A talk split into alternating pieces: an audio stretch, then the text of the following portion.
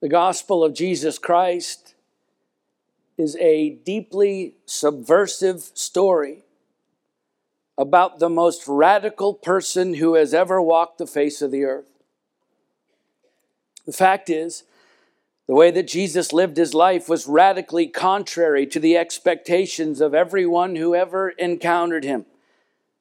Right? To the woman caught in adultery who expected to be stoned to death according to the Mosaic law, Jesus dismissed the angry mob, forgave her her sins, and sent her home instead to the Samaritan woman at Jacob's well who expected Jesus, a Jew, to ignore not only her presence there at the well, but her worth as a human being, given the fact that Samaritans were despised and considered inferior by the Jews, worse than dogs even. And yet, Jesus not only gave her dignity, he gave her the hope of eternal life as well. To the Pharisees who expected to be validated for their strict religious behavior, Jesus rebuked them for their hypocrisy instead. To the merchants who expected the temple to be a means of gaining material wealth and prosperity, Jesus flipped over their money tables and drove them out with a whip instead.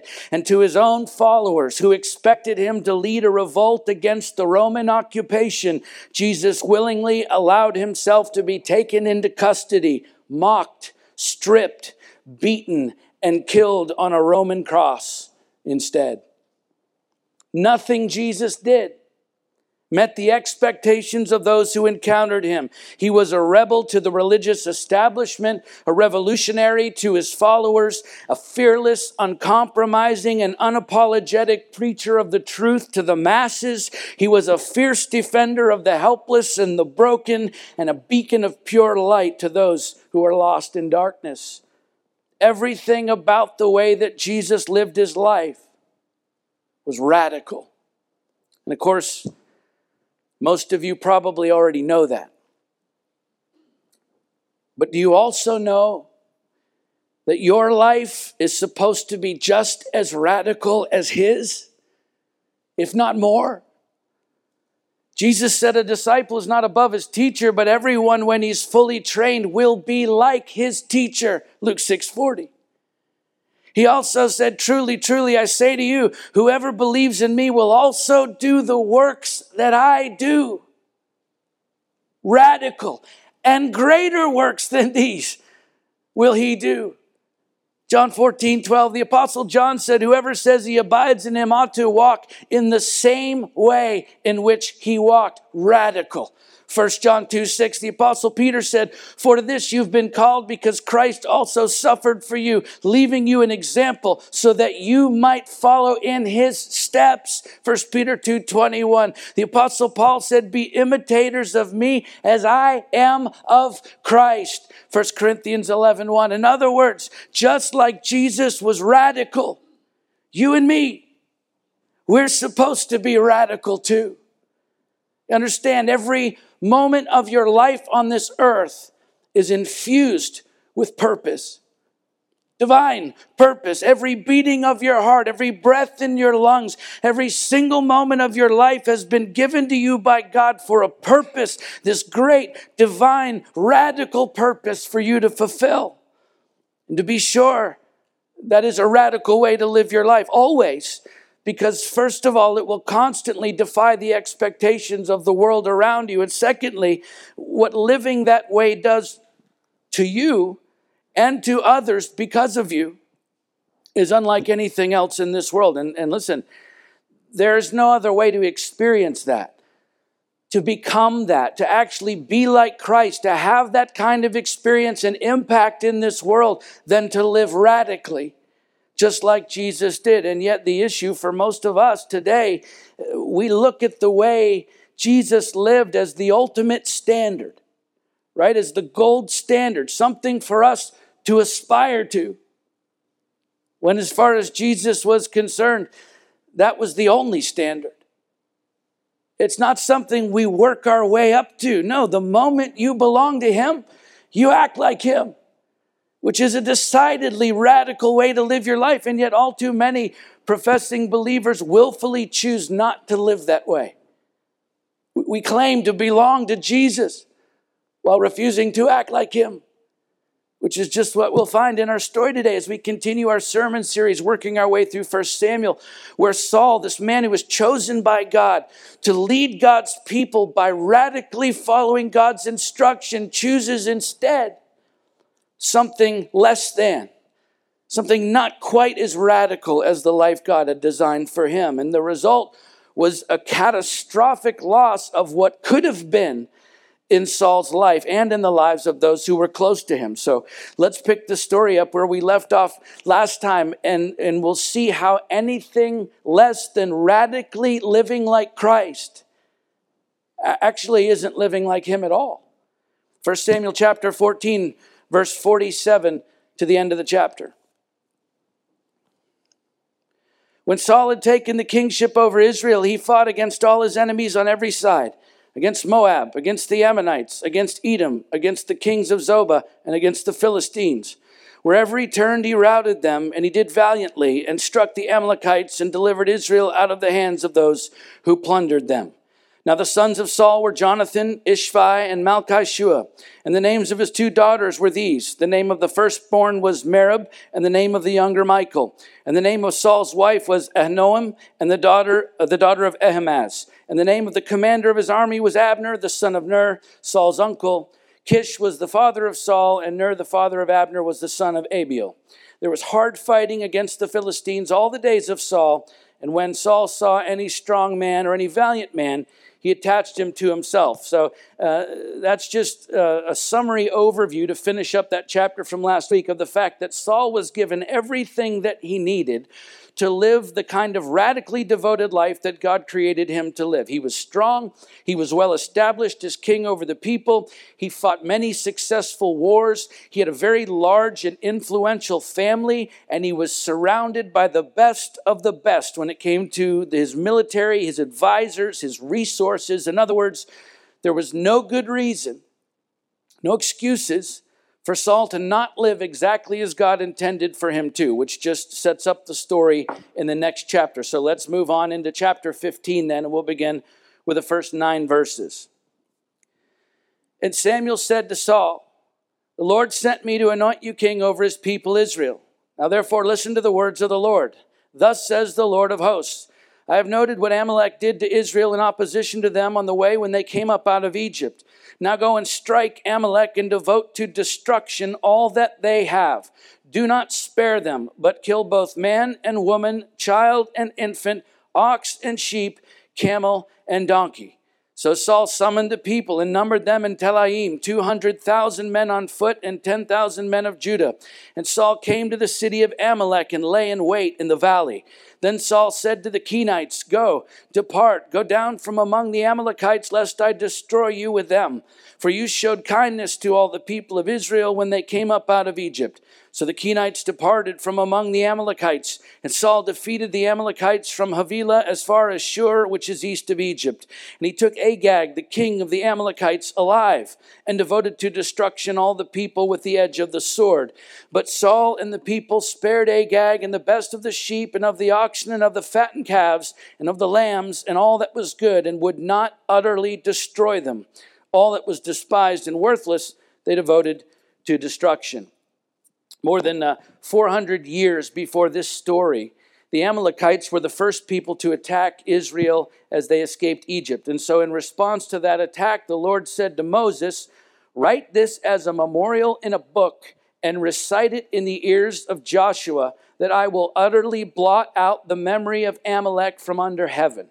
Exodus 7, 4, 17, 14. God wasn't messing around here. And so now it's God's intention 400 years later to make good on that promise through Saul, who is to carry out the sentence of God on the Amalekites.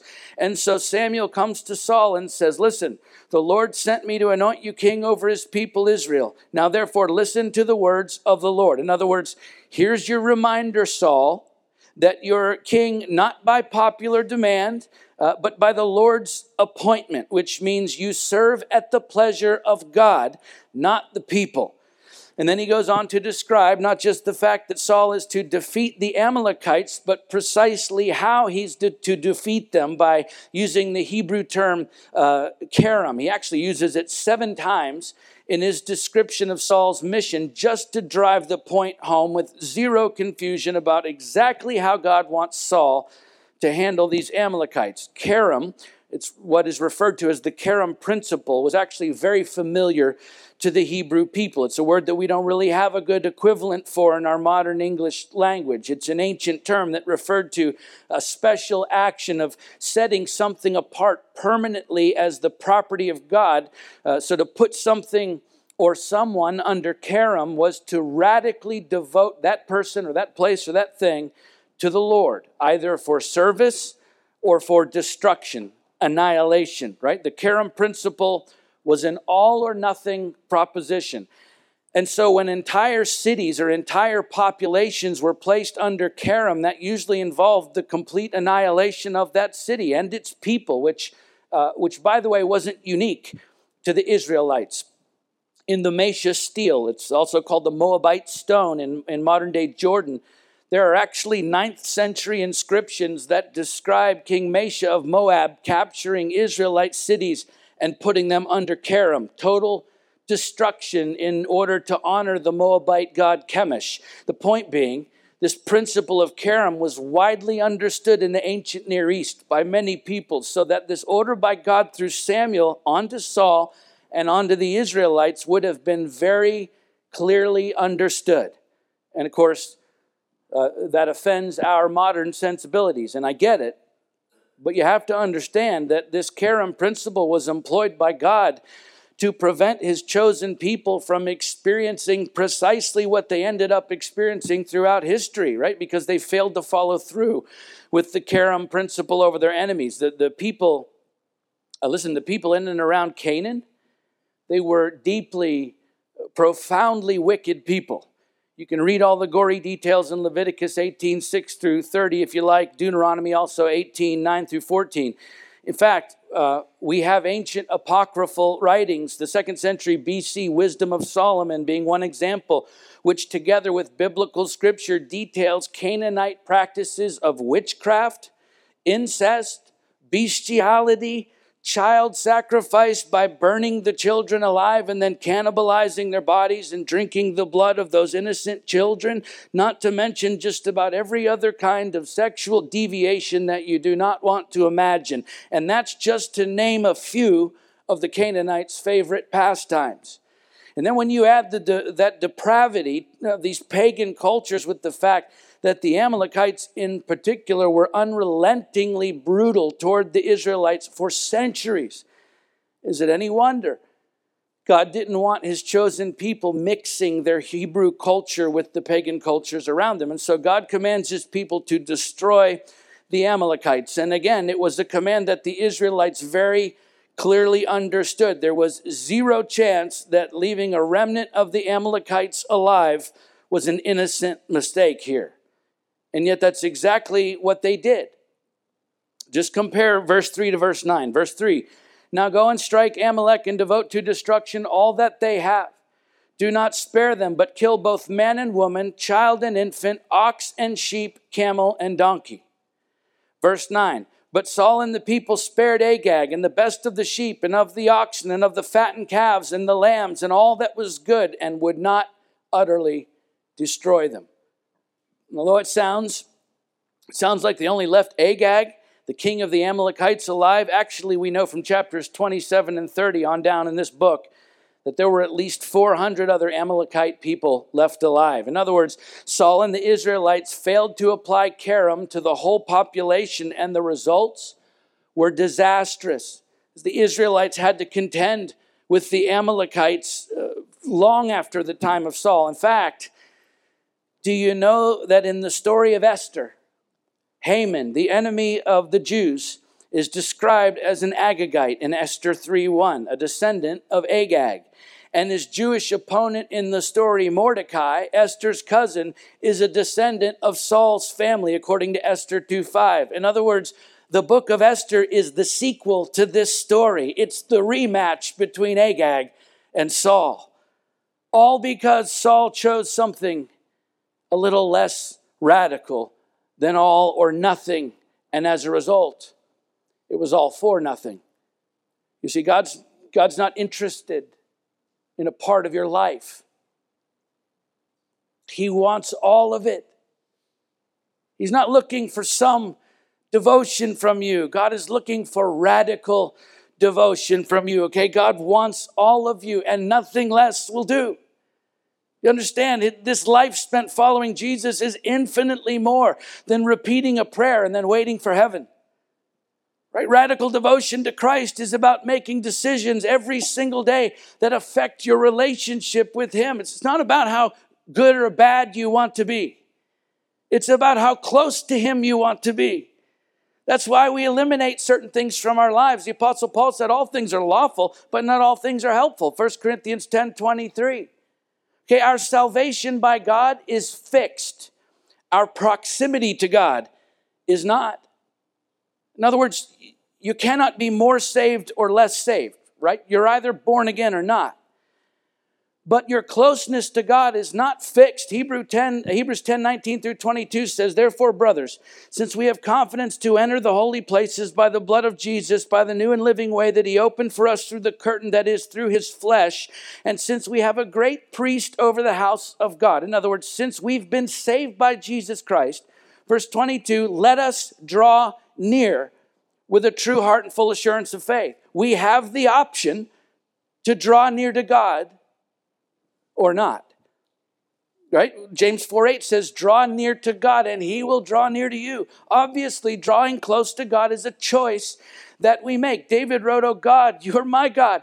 Earnestly I seek you. My soul thirsts for you. My flesh faints for you as in a dry and weary land where there is no water. Psalm 63 1. This is the very picture of a man who radically devoted his life to God by pursuing closeness to God. And that was a daily choice for him, just as it was for Saul, and just as it is for you and me. Had a daily choice to radically devote our lives to Christ and his purposes in our lives. People think uh, Saul's sin was that he violated the eighth commandment you shall not steal because he was taking for himself what belonged to God. But listen, by far and away, Saul's greatest sin was that he violated the first commandment. You shall love the Lord your God with all your heart and with all your soul and with all your mind and with all your strength. He failed to put God before everything else in his life when he chose to set his affections on other things. And we do the exact same thing when we fail to exercise carom against the sin in our own lives, when we choose to live a life that is a little less radical than Jesus, when we set our affections on anything that stands between us and closeness to Him, we're assuming that this world must have something to offer us that is better than what Jesus is offering us. That, that something less than radical devotion to Christ is somehow adequate. Listen to me. Anything less than radical devotion to Christ will never be adequate. It will never be enough to satisfy what could be in your life, what God is actually offering you. Soren Kierkegaard, he's a 19th century Danish philosopher and theologian, he said it this way The sense of human adequacy is the primary barrier to genuine faith whether expressed as confidence in science, moral progress, or military might, the human feeling of self reliance distances a person from his or her creator. You see, there's nothing inherently within us or in this world that will ever be adequate to meet our greatest needs or satisfy our deepest longings outside of an abiding relationship with Jesus Christ. There's simply nothing in this world that will ever be adequate for us apart from Christ even an entire lifetime of accumulation and achievement cannot satisfy like one moment in the presence of Jesus. And so uh, we're left to choose. And every single day we choose will I fully devote myself today to Christ, or will I devote myself to something else, something a little less radical? And don't be fooled. Every day, the choice that you make has a direct effect on your life and the lives of those around you. The fact is, listen, if our culture today witnessed more Christians actually living radically devoted lives to Christ, our influence in all facets of society would be profoundly greater than it currently is. We wouldn't need social justice movements to bring about change in our country because the church would already be leading the charge through men and women who've radically devoted themselves to living lives that cannot be ignored, that shatter the expectations of this world and capture the hearts of the lost. German pastor and theologian, conspirator actually against the Nazi regime and martyr Dietrich Bonhoeffer, a man who lived a life that was unquestionably, radically devoted to Christ, once said, Your life as a Christian should make non believers question their disbelief in God. Let's keep reading verses 10 through 23.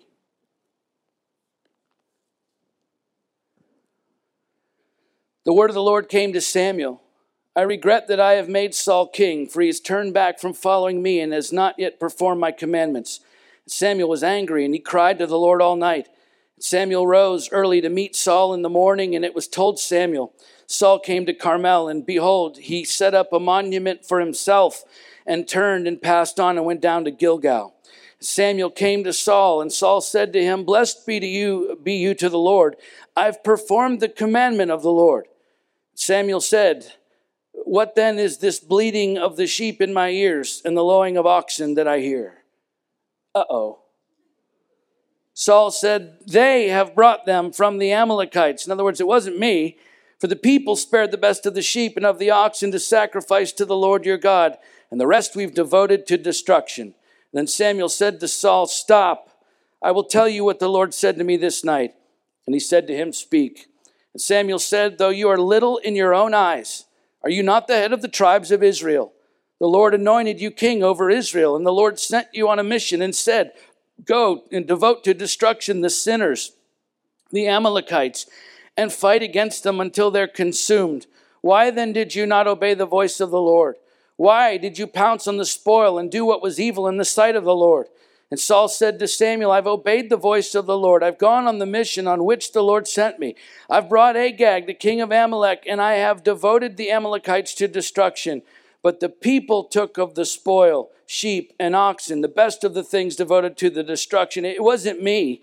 The people did it to sacrifice to the Lord your God in Gilgal. And Samuel said, Has the Lord as great delight in burnt offerings and sacrifices as in obeying the voice of the Lord? Behold, to obey is better than sacrifice, and listen to listen than the fat of rams. For rebellion is as the sin of divination, and presumption is as iniquity and idolatry. Because you've rejected the word of the Lord, he has also rejected you from being king. So the Lord says to Samuel, I regret that I've made Saul king for he turned back from following me and has not performed my commandments, which means God felt genuine sorrow when thinking about Saul's sin. And Samuel was angry and he cried to the Lord all night. So God, grieved by Saul's disobedience, which meant Samuel was also grieved by the same thing because Samuel was radically devoted to God to the point that he felt what God felt, unlike Saul, who, after directly disobeying the command of God, sets up a monument for himself to bring, to bring himself glory for the great victory in battle. And to be sure, uh, it was a great victory, right? Saul beat the Amalekites into submission. The problem was God didn't say, go and beat the Amalekites.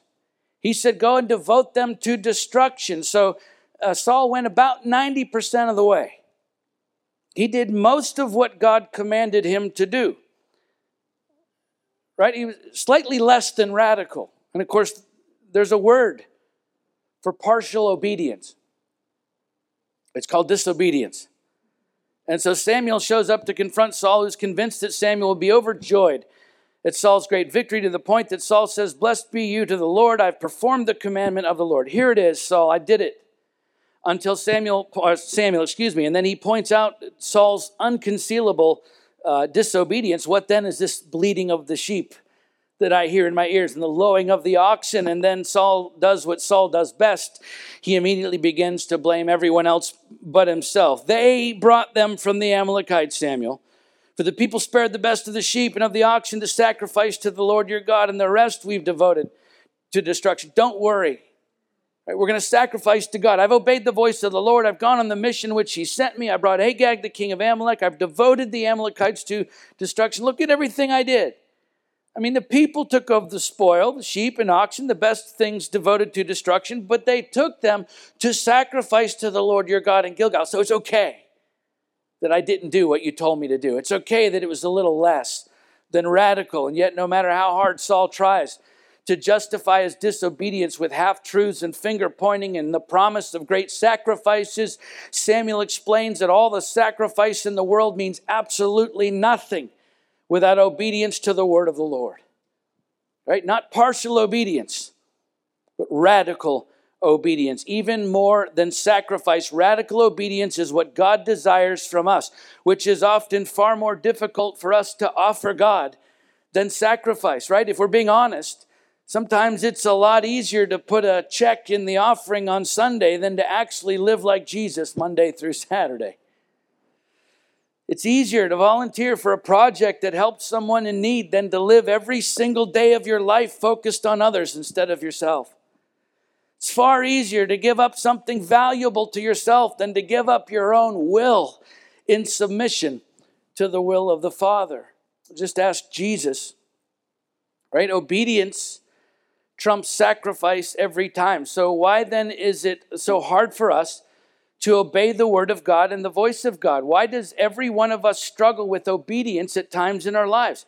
Listen, it's because deep down, we don't believe we can always be obedient. We don't believe we have what it takes to actually live radically according to God's word and God's voice all of the time. And so we substitute obedience with sacrifice to ease the conscience and hopefully balance the scales. Just look at what Samuel says to Saul. Though you are little in your own eyes, are you not the head of the tribes of Israel? The Lord anointed you king over Israel. Have you forgotten what God has done for you? Have you forgotten what He's capable of in your life? You see, sometimes what God asks us to do, it seems impossible, radical. And indeed, it is radical even impossible at times outside of the Spirit of Christ at work within us. But we get so focused on ourselves and what we think we cannot do that we lose sight of Him and what He absolutely can do and will do through us. Yet, because we seem little in our own eyes, we choose something instead a little less radical. And you understand, we're not talking about salvation here. Follow me. Salvation is not based on our behavior. Okay, it is based on the shedding of Jesus' blood on a cross and his resurrection from the dead and his ascension back to the Father. So, because of the work that Jesus did, that he did on the cross, we're now offered salvation by his grace through the faith that he has given us to be able to believe in him. Right? It's so that we cannot claim one shred of credit for our own salvation. We cannot boast any personal effect of our own that secured the promise of God uh, that He's made to us because it is all and only because of Jesus that we're saved. And so, due to that uh, breathtaking reality, the fact that all who choose to receive it are now the recipients of eternal salvation and eternal life spent in the presence of a holy and loving God. We now have the ability and the responsibility to live according to all that He commands us in Scripture and directs us in prayer as our grateful response to His gracious gift. And so it's not that we lose our salvation every time we uh, uh, disobey the Word of God or the voice of God, but listen, we absolutely lose proximity to Him. There are many examples in Scripture, Old and New Testaments. We don't have time to go through them where disobedience separates us from God. Believers, the good news is just like radical devotion brings closeness to God, radical obedience draws the very presence of God. Jesus said, Whoever has my commandments and keeps them, he it is who loves me, and he who loves me will be loved by my Father, and I will love him and manifest myself to him. John 14, 21. Think about what Jesus is saying here. Because look, we sing songs asking for more of God. We yearn for more of Him in our lives, right? We pray and ask for Him to speak to us because we long to hear His voice. We read the scriptures for comfort and guidance and wisdom and understanding because deep down we know how desperately we need Him to show us the way to strengthen us and revive us. And all of that is good and right.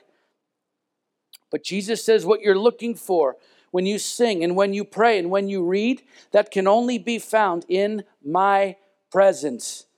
Right? Anyone can sing worship songs to God. But without the presence and participation of the Holy Spirit, all we're doing is making noise. Jesus said, God is spirit, and those who worship him must worship in spirit and truth. John 4 24. Right? Anyone can pray. But without the presence and participation of the Spirit of God, our prayers are useless. Paul said, The Spirit helps us in our weakness, for we do not know what to pray for as we ought, but the Spirit Himself intercedes for us with groanings too deep for words. And He who searches hearts knows what is the mind of the Spirit, because the Spirit intercedes for the saints according to the will of God. Romans 8 26 and 27. Listen, anybody can pick up a Bible and read it. But without the presence and participation of the Holy Spirit while we read, there's nothing to be taken from it. The Apostle Paul said, No one comprehends the thoughts of God except the Spirit of God. Now we've received not the Spirit of the world, but the Spirit who is from God, that we might understand the things freely given to us by God. And we impart this in words not taught by human wisdom, but taught by the Spirit, interpreting spiritual truths to those who are spiritual. 1 Corinthians 2 11 through 13. Yes, we should sing to the Lord. Yes, we should pray. Yes, we should read the word, but without the presence and participation of the Spirit of God, we are wasting our time.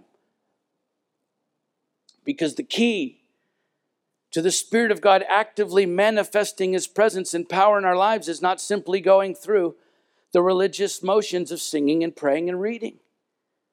No, the key to experiencing the manifest presence and power of God is living our lives with radical obedience to His word and to His voice, for that is when Jesus said He would manifest Himself to us.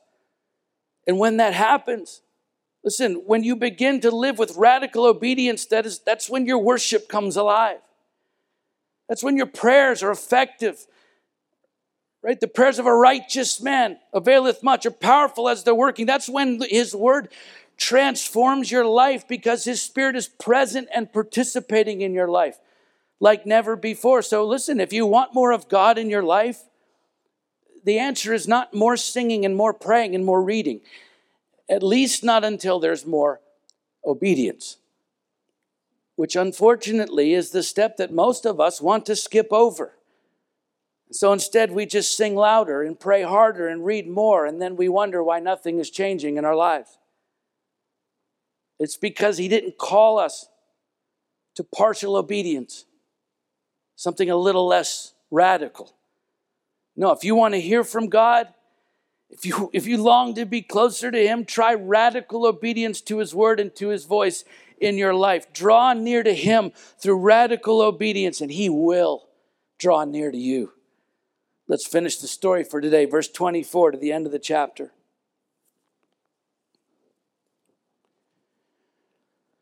Saul said to Samuel, I've sinned, for I've transgressed the commandment of the Lord in your words, because I feared the people and obeyed their voice. Now, therefore, please pardon my sin and return with me, that I may bow before the Lord. And Samuel said to Saul, I will not return with you, for you have rejected the word of the Lord, and the Lord has rejected you from being king over Israel. As Samuel turned to go away, Saul seized the skirt of his robe, and it tore. And Samuel said to him, The Lord has torn the kingdom of Israel from you this day, and has given it to a neighbor of yours who is better than you. And also the glory of Israel will not lie or have regret, for he is not a man that he should have regret. Then he said, I've sinned, yet honor me now before the elders of my people and before Israel, and return with me that I may bow before the Lord your God. So Samuel turned back after Saul, and Saul bowed before the Lord. Then Samuel said, Bring here to me Agag, the king of the Amalekites. And Agag came to him cheerfully. Big mistake. Agag said, Surely the bitterness of death is past. And Samuel said, As your sword has made women childless, so shall your mother be childless among women. Samuel hacked Agag to pieces before the Lord in Gilgal. Then Samuel went to Ramah, and Saul went up to his house in Gibeah of Saul. Samuel did not see Saul again until the day of his death. But Samuel grieved over Saul, and the Lord regretted that he had made Saul king over Israel. Unable to talk his way out of taking responsibility for his disobedience, Saul asks for forgiveness. He admits his sin and then immediately follows it up with, I've sinned, yet honor me now before the elders of my people and before the Lord. I've sinned, but I want you to honor me. Return with me that I may bow before the Lord your God. It's all a show. For Saul, still more concerned about losing face with the people that he is and losing fellowship with God. Saul begs Samuel to accompany him to a place of worship to make him look good in front of the people and God, which Samuel does. And yet there was one thing left to be done before Samuel goes home because Samuel was close to God and everything in him wanted to honor God. And so, there before the Lord at Gilgal, Samuel shows Saul what it means to be truly obedient to the command of God in your life as he calls for the king of the Amalekites to be brought to him so that he can do what Saul was unwilling to do. And right then and there, Samuel, an old man, picks up a sword and hacks the king to pieces. This was Samuel's final lesson for Saul, a lesson he would surely never forget as the old prophet, weary and worn, brutally kills Agag and then covered in the enemy king's blood, Samuel drops the sword and walks away for the last time. He was showing Saul that God wasn't simply looking for something less than radical, some measure of commitment. No, right down to the end of the line. What God wants from us is radical commitment. To follow God, no matter how difficult following Him may be at times. We're to be committed to never give up, to never give in, to never just go part of the way, and to never look back, no matter where following Him leads you. As Jesus was explaining to the crowds of people what it meant to follow him, what it would require of us, someone said, I will follow you, Lord, but let me first say farewell to those at my home. And Jesus said to him, No one puts, uh, no one who puts his hand to the plow and looks back is fit for the kingdom of God. Luke 9, 61 and 62. Is he to follow Jesus? Is to make a radical commitment to a life of devotion and obedience, no matter what. In fact, anything less than living radically like Christ actually isn't living like Him at all. Following Him means no turning back and no giving up when the going gets tough. And listen, it's going to get tough at times. Jesus promised us it would. But listen, He made another promise. He said that He would always be with us. When we follow Him, He said that He would never leave us, He would never forsake us. Uh, people leave and forsake him all the time because they're not willing to make the radical commitment that following him requires. But listen, he will never abandon you. Jesus' commitment to you is unshakable, it's immovable, it's unchanging, it's eternal. And you know why he wants you to be as radically committed to him as he is to you? because he wants to be close to you. Are you getting the picture? All of this talk about living a radical life, being radically committed and radically obedient, radically devoted to Christ, it's not about proving yourself to God. It's about being close to God, which is what He wants more than anything. And He simply wants you to want that too. It was a radical plan from the beginning to send his only son, Jesus, to leave his place with the Father, to come to this earth clothed in flesh, to a life of radical devotion and obedience and commitment, to, to suffer even to the point of death, and that on a cross of shame all so that he could close the gap that sin had created between us and him. And as unfathomable as it is, what he did, he did it all simply because he wants to be close to you again. Because he loves you radically. Let's pray.